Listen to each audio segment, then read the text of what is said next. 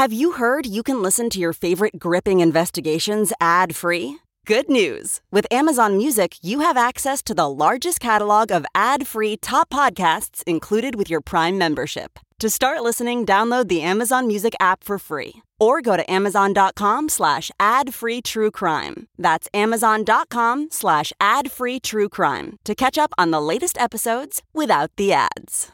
Detective Michael Griffin with the Moline Police Department has been investigating the disappearance of Trudy Appleby for years.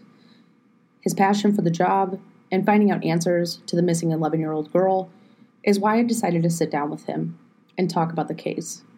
Mind you, because it is an open investigation, a lot of details cannot be released, but in the conversation we have, it gives insight to what police continue to search for after all this time. Tribune Audio Network. From the cases of missing and murdered in the Midwest, we're digging deeper with guests who see these crimes from the inside out. This is Crime Chat. And here's your host, Toria Wilson.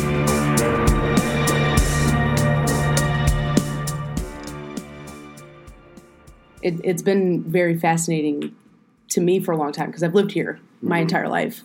So for me, you know, it's being able to try to break it down for people because we we report the way I feel like we report it is is that what's happening now and it's hard to take back to 96 and say, you know, this is all that's happened in that time. Yeah. So Nope, I can tell you whatever you want.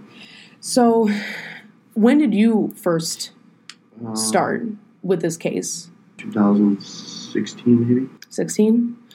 And were you just assigned to it or were you like generally interested in trying to Um, I I worked on ev- all. I got assigned to all the other cold cases at Moline. Oh, okay.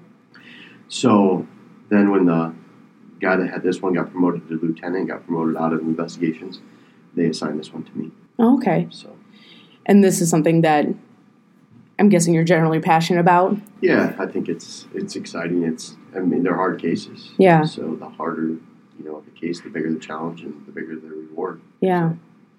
With that, where did you where did you first begin with Trudy? Did you start looking like right at the beginning, or were you just like, okay, where do I go from here? No, I just you got to review the whole thing. Yeah. start it over and, and just review, read the reports in the beginning, and do it all over again. So Yeah.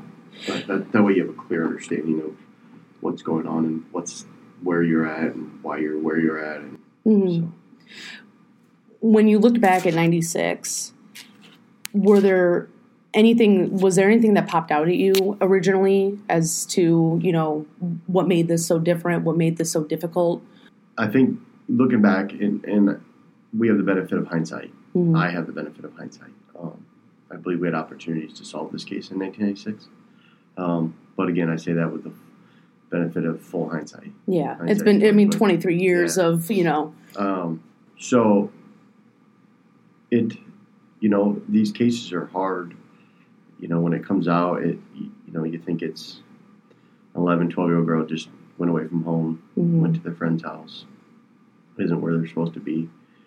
Um, so, so, you know, you're not, you're not putting all the resources in it that first couple hours. yeah Um, so, but, you know, we're still working on it and we're going. yeah because I mean just even a couple years ago not, what was it last year you guys were passing out flyers of Trudy's face and trying to you know Yeah, get the word to- out We're trying to do some old school things. We very often put stuff on our social media Mhm. regarding Trudy. Um, my job as a detective is to keep it fresh yeah and to keep it in people's mind.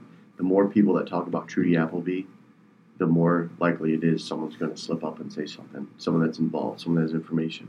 So it's my job to keep it fresh. The yeah only if I don't say anything about Trudy or the media doesn't say anything about Trudy, then it just goes away and people forget about it hmm other than Trudy's family and friend, her family and friends. I apologize, and it, it's just forgotten about. And the only people that benefit from that are the people that did this, hmm or the people that know about it, people that assisted in the cover up. So we got to keep it fresh, and sometimes we do that through 2019 means like social media, Facebook, Twitter, Instagram, and you know last year we did it old school means, passed out you know paper flyers, and hope, hopefully that would elicit responses. Um, we've done billboards. You know, that's an old school tactic. Yeah. So everything we can do to keep Trudy relevant and keep Trudy in the foreground of people's minds and thoughts, and we're going to continue to do that until it's it's solved. Yeah. The billboards, I mean, they popped up two years ago almost. It's been about about a year and a half. Year and a half. Has has that generated any tips at this time? I mean, Yeah, we we get a significant amount of tips. Really? Um, you know, we used to get tips all the time, and they were most of them were off the wall tips. Since I've taken over the case, we've really tried to um, guide it. Um, we've really kind of narrowed down who our suspects are, who we believe is involved. mhm. Um, we used to get tips that Trudy would, was working at Milan Hy-Vee. You know, we used to get that Trudy was living under her real name and just didn't want to come home in California. Um, we used to get some really off the wall tips, and so we really narrowed it down, yeah, um, and that's helped the public narrow it down because there's a lot of people in the public that thought they knew, thought they and didn't know what they knew. But Yeah. then once we told them who our suspects are, they're like, "What I know is correct," and so they've called us, yeah, um, and that's helped. It's helped the case out greatly. You know, I, I still, I still think I'm very optimistic we're going to solve it. I mean, and that optimism, I mean, that that keeps you going, and that keeps other officers going. I'm guessing to make sure that this is solved because I know, I know Brenda obviously died, you know, in that in that car accident, and then with, you know, Dennis still being alive, especially, you know, you want to solve it in a not not only for Trudy, but you know, for him because he, Yeah, of course. You know, Dennis is in his 70s now. yeah, Um, he's still very passionate about the case. Trudy's aunts and uncles. Um, she's got cousins still alive. Her uh, one cousin is uh, a multimedia major at Columbia in Chicago, and she just did. It should be coming out soon. She just did a wonderful documentary on Trudy Appleby. It's it was amazingly done, um, and she did it from the perspective of she's a family member. yeah. Um, because see, I'm just a community member. You know, I, I've lived in Davenport my whole life, so I know of it. You know, and and being in the media, like, it's helped me understand it. And and with you know the time and research that I put into obviously digging into what's been reported, you know, that's that's where I understand what I know. mhm. So I think from the perspective of a family member, though, I think that that's where the public, you know, needs to know. Yeah, and and the family knows. The family, they they obviously know more than the public. Um, Mhm. we share details with the family. You know, it's my job to my responsibility to make sure that that Dennis is informed of what's going on. Um, he shouldn't hear it from the media. He shouldn't hear it from anyone else other than me. Yeah, Um, you know, that's my responsibility as a police officer yeah, and we owe it to the family. So you know, obviously, there's stuff that we tell them that you know that they they you know we ask them to keep between us. There's some investigative things that you know we have to talk to them about, and we ask that they don't share publicly just because it could hinder our investigation. hmm I remember in, in digging around one of the things that was was reported actually from our station, and this was years ago, that there was a note that said Trudy was alive in Utah, and and we reported about it um, around the year 2000, and obviously the family was mad, and the the knowledge of this letter was you know questionable and everything. I mean, has other, instances like that, other than those tips, ever come up? Oh yeah, they it, quite often. Um, as recent as a few years ago, there's somebody had checked a book out at the Rock Island Public Library on their 30th Street branch there, and there was a note in there that said, "This person killed Trudy, and Trudy's buried in the basement in Moline." Um, so then, obviously, that person gets it, turns the letter over to us. We look into it. it it's it's false. It has nothing to do with it. It's just probably third party harassment on the you know a guy that we had to go after and Mm-hmm. you know search his basement and do all that stuff. So it it happens. Um, We got a tip the other day that Trudy was you know buried in the backyard of a house in Moline, and she was just buried a couple week you know a couple months ago. So there's just unfortunately because of the publicity, we also it draws out the uh, The crazy. the crazy Yeah. people. And and but you know what? I I think as a police department we do a good job of dismissing those because they're they're false on the face. Yeah. And, and it's like we're not going to waste our time and resources chasing leads that we know are bogus and are are dreamt up, you know, in someone's mind Yeah. as opposed to m- more factual. Mm-hmm. If there's any f- basis for fact to the to the tip, we obviously follow those up. But if it's she's working under the name Trudy Appleby at the Milan Hy-Vee, we obviously don't follow those up. Yeah. Because there was not too long ago, there was the search on Campbell's Island where we had cadaver dogs out there and everything, and, and that obviously turned up nothing. But that seemed like a substantial tip at that time. It did, and um, you know I was very optimistic. Um, at the time, we thought we were just crossing a tip off the list, Mhm. but it turned out to be maybe something else. I'm not sure what was going on there, but in the sense that you know the cadaver dogs were pretty certain that there was something there, and then we dug and dug and dug and didn't find anything. Um, so you know, but we also got to remember that Campbell's Island was the you know site of a significant battle among Native Americans in the 1800s. Um, there is, you know, body parts and burial grounds all over that island. So, Mhm. you know, that cadaver dogs would still smell the a decaying, uh, you know, decay, decomposing human from 200 years ago. So that's it's plausible explanation for what happened up there. Yeah. Do you ever get disappointed that, that things aren't happening as quick? I mean, it's been 23 years, should be 35 this year. Um, yeah, I think any time you, you know, especially on Campbell's Island, you go out and get cadaver dogs and cadaver dogs hit, and you're starting to dig. Um, I get disappointed that I feel like I unnecessarily get the family's hopes up. I don't want to take the family on a roller coaster ride of emotions. They've been through enough. I, I couldn't have possibly imagine what they've gone through, what they're going through. Mm-hmm. So I try to tamp out expectations. I tell them, you know, we are doing everything we can. We're working our butts off on this case. They're working their butts off on this case. Mm-hmm. But I don't want to. I don't want to take them on an unnecessary roller coaster ride of emotions again, thinking that we're going to solve this and bring their daughter home or their granddaughter home or their niece home, just to let them down again. Because I, I could imagine that it probably sends them on the, you know, takes them back to day one, day two in 1996, and I, I just couldn't imagine. My heart couldn't take it. Yeah. So I feel for him. Um, so we try to do what we can while while being respectful of, of their emotions and what they're going through as a family. When the suspect was named um, around 2012, was there a sense in the police department that this was this was closer to closing? Was there was there other officers who fe- felt like you know that you know we're inching closer to this? Um, I believe we named him in 2016. 16, yes.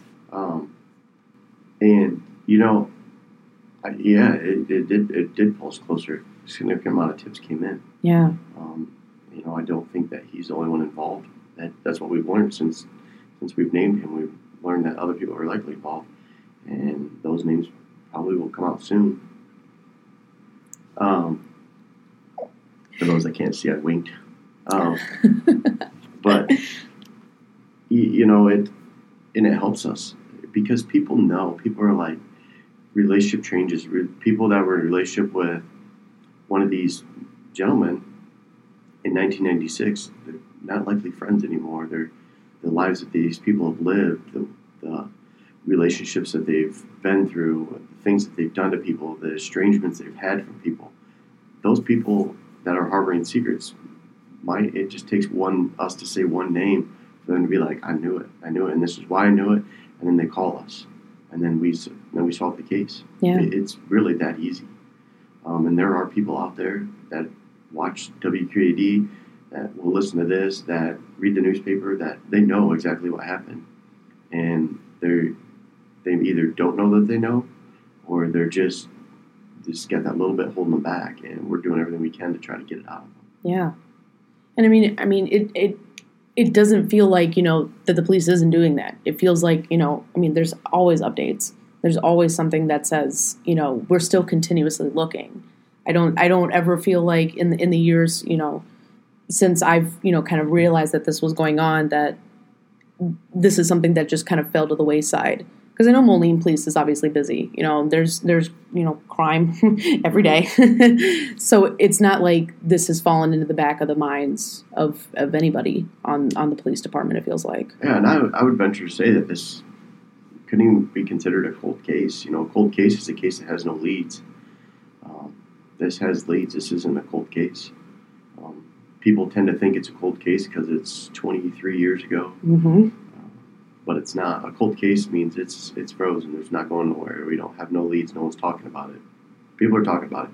People talk about Trudy every day. I mean, this little girl has had such an impact on this community and people's lives that, you know, on, for very unfortunate circumstances, but but her legacy lives on, and and hundreds of thousands of people in the Quad Cities have have hold her in such high regard. I mean, she's like everyone's daughter. Mm-hmm. I mean, she, you know, and everyone cares about her, everyone thinks about her, and we're going to do everything we can to bring her home. Yeah. I mean, I think that moving forward with whatever information is released, I think that that I feel like that could bring finally the answers. I feel like, you know, that that one, you know, like you said, that one tip could bring something, you know, to, you know, the forefront and be able to help hopefully solve this case. Cuz I think that like looking back, you know, like you said, you know, 96 in hindsight, you know, there could have been mistakes made. You know, there was, you know, probably, you know, things overlooked. And now looking in 2019, you know, obviously we see that now. But the the the work that Moline Police does, I mean, I, I see it, you know, we see it on social media especially, you know, that this is right there, you know. I think that it's just very fascinating that the Moline Police Department hasn't given up, you know. We haven't, and we're going to continue to work on it, and we can't give up. And like I said earlier, we have to continue to keep it in the forefront of people's minds and thoughts. Yeah. And we're doing everything we can to do that. The boat that was found, do we have we heard anything from the FBI at this point? Because that was found in December, mm-hmm. and we we announced it on our station in January, I believe, or fe- or early February. Yeah.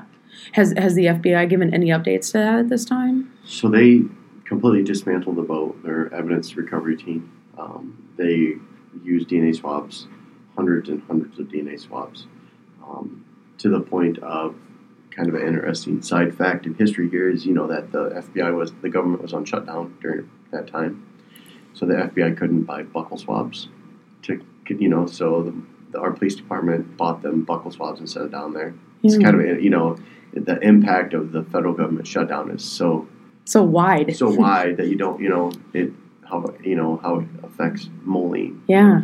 So it's kind of interesting, but they've sent you know they sent they'll send it in um, shipments out to their lab in Quantico, Virginia, mm-hmm. and they'll analyze it for DNA. Once they do find, if they do find human DNA, then they'll extract a, a DNA sample and see if we can compare to the known known sample for Trudy. So no answers at this time. Nothing yet. Ugh. But it's it's going to take time, and we knew it was going to take time. Yeah. The DNA process I don't know enough about it mm-hmm. um, to go into it, but the D, it's a pretty extensive process and it takes time. And then you can imagine that you have hundreds of samples. So yeah, because they were saying that that the fiberglass could definitely hold something. It could because it's a porous substance, so yeah, it could hold it and it'll go within the strands of the fiberglass, as opposed to uh, you know a piece of metal. It'll just you know can be washed off. So that's crazy. That's really crazy. Let's hope we get lucky. Yeah. I know you've said it before, and I think every time you say something of, to the effect, I think it's very powerful.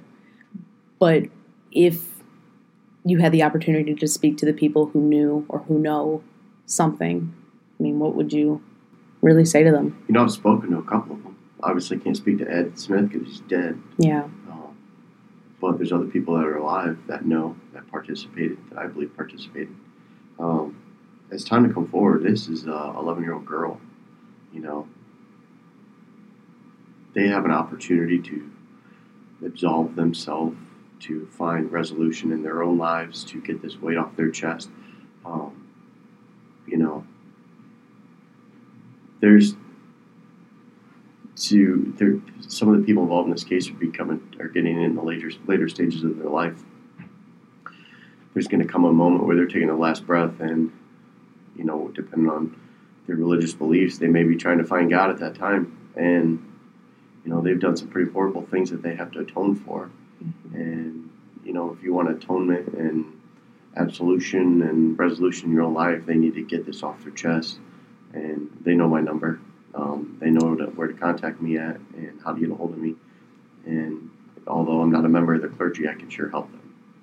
Um, and there's the possibility that you know a deal could be worked out that they wouldn't have to face prosecution. Um, first one that comes to the table eats the best, and first one that comes and talks is going to you know, get the best deal. And I I have no problem with them not going to jail. Um, I have I don't think the family does we want to find Trudy. We want to bring Trudy home. We want to give Trudy the proper burial that she deserves, and and hopefully the family can find closure um, the best that you can given the circumstances of this case. Well, thank you so much for coming in with this because I mean, like I said, I I think that people should know more about what happened and people should know the full story and the scope as best as they can with it being an open investigation obviously you know, and when those answers do come out, you know. And we don't withhold a lot. You know, obviously we get some tips that we have to follow up on. So, but we're only going to solve this case with the help of the community. Moline Police Department is not going to solve this case by itself. Yeah. Um, we're asking the community for tips, and if we're asking the community to work on this case with us, we got to be put the case out there for the community to know about. Well, there's we can't have secrets. Obviously, we got to hold some stuff back because we got to mm-hmm. investigate it.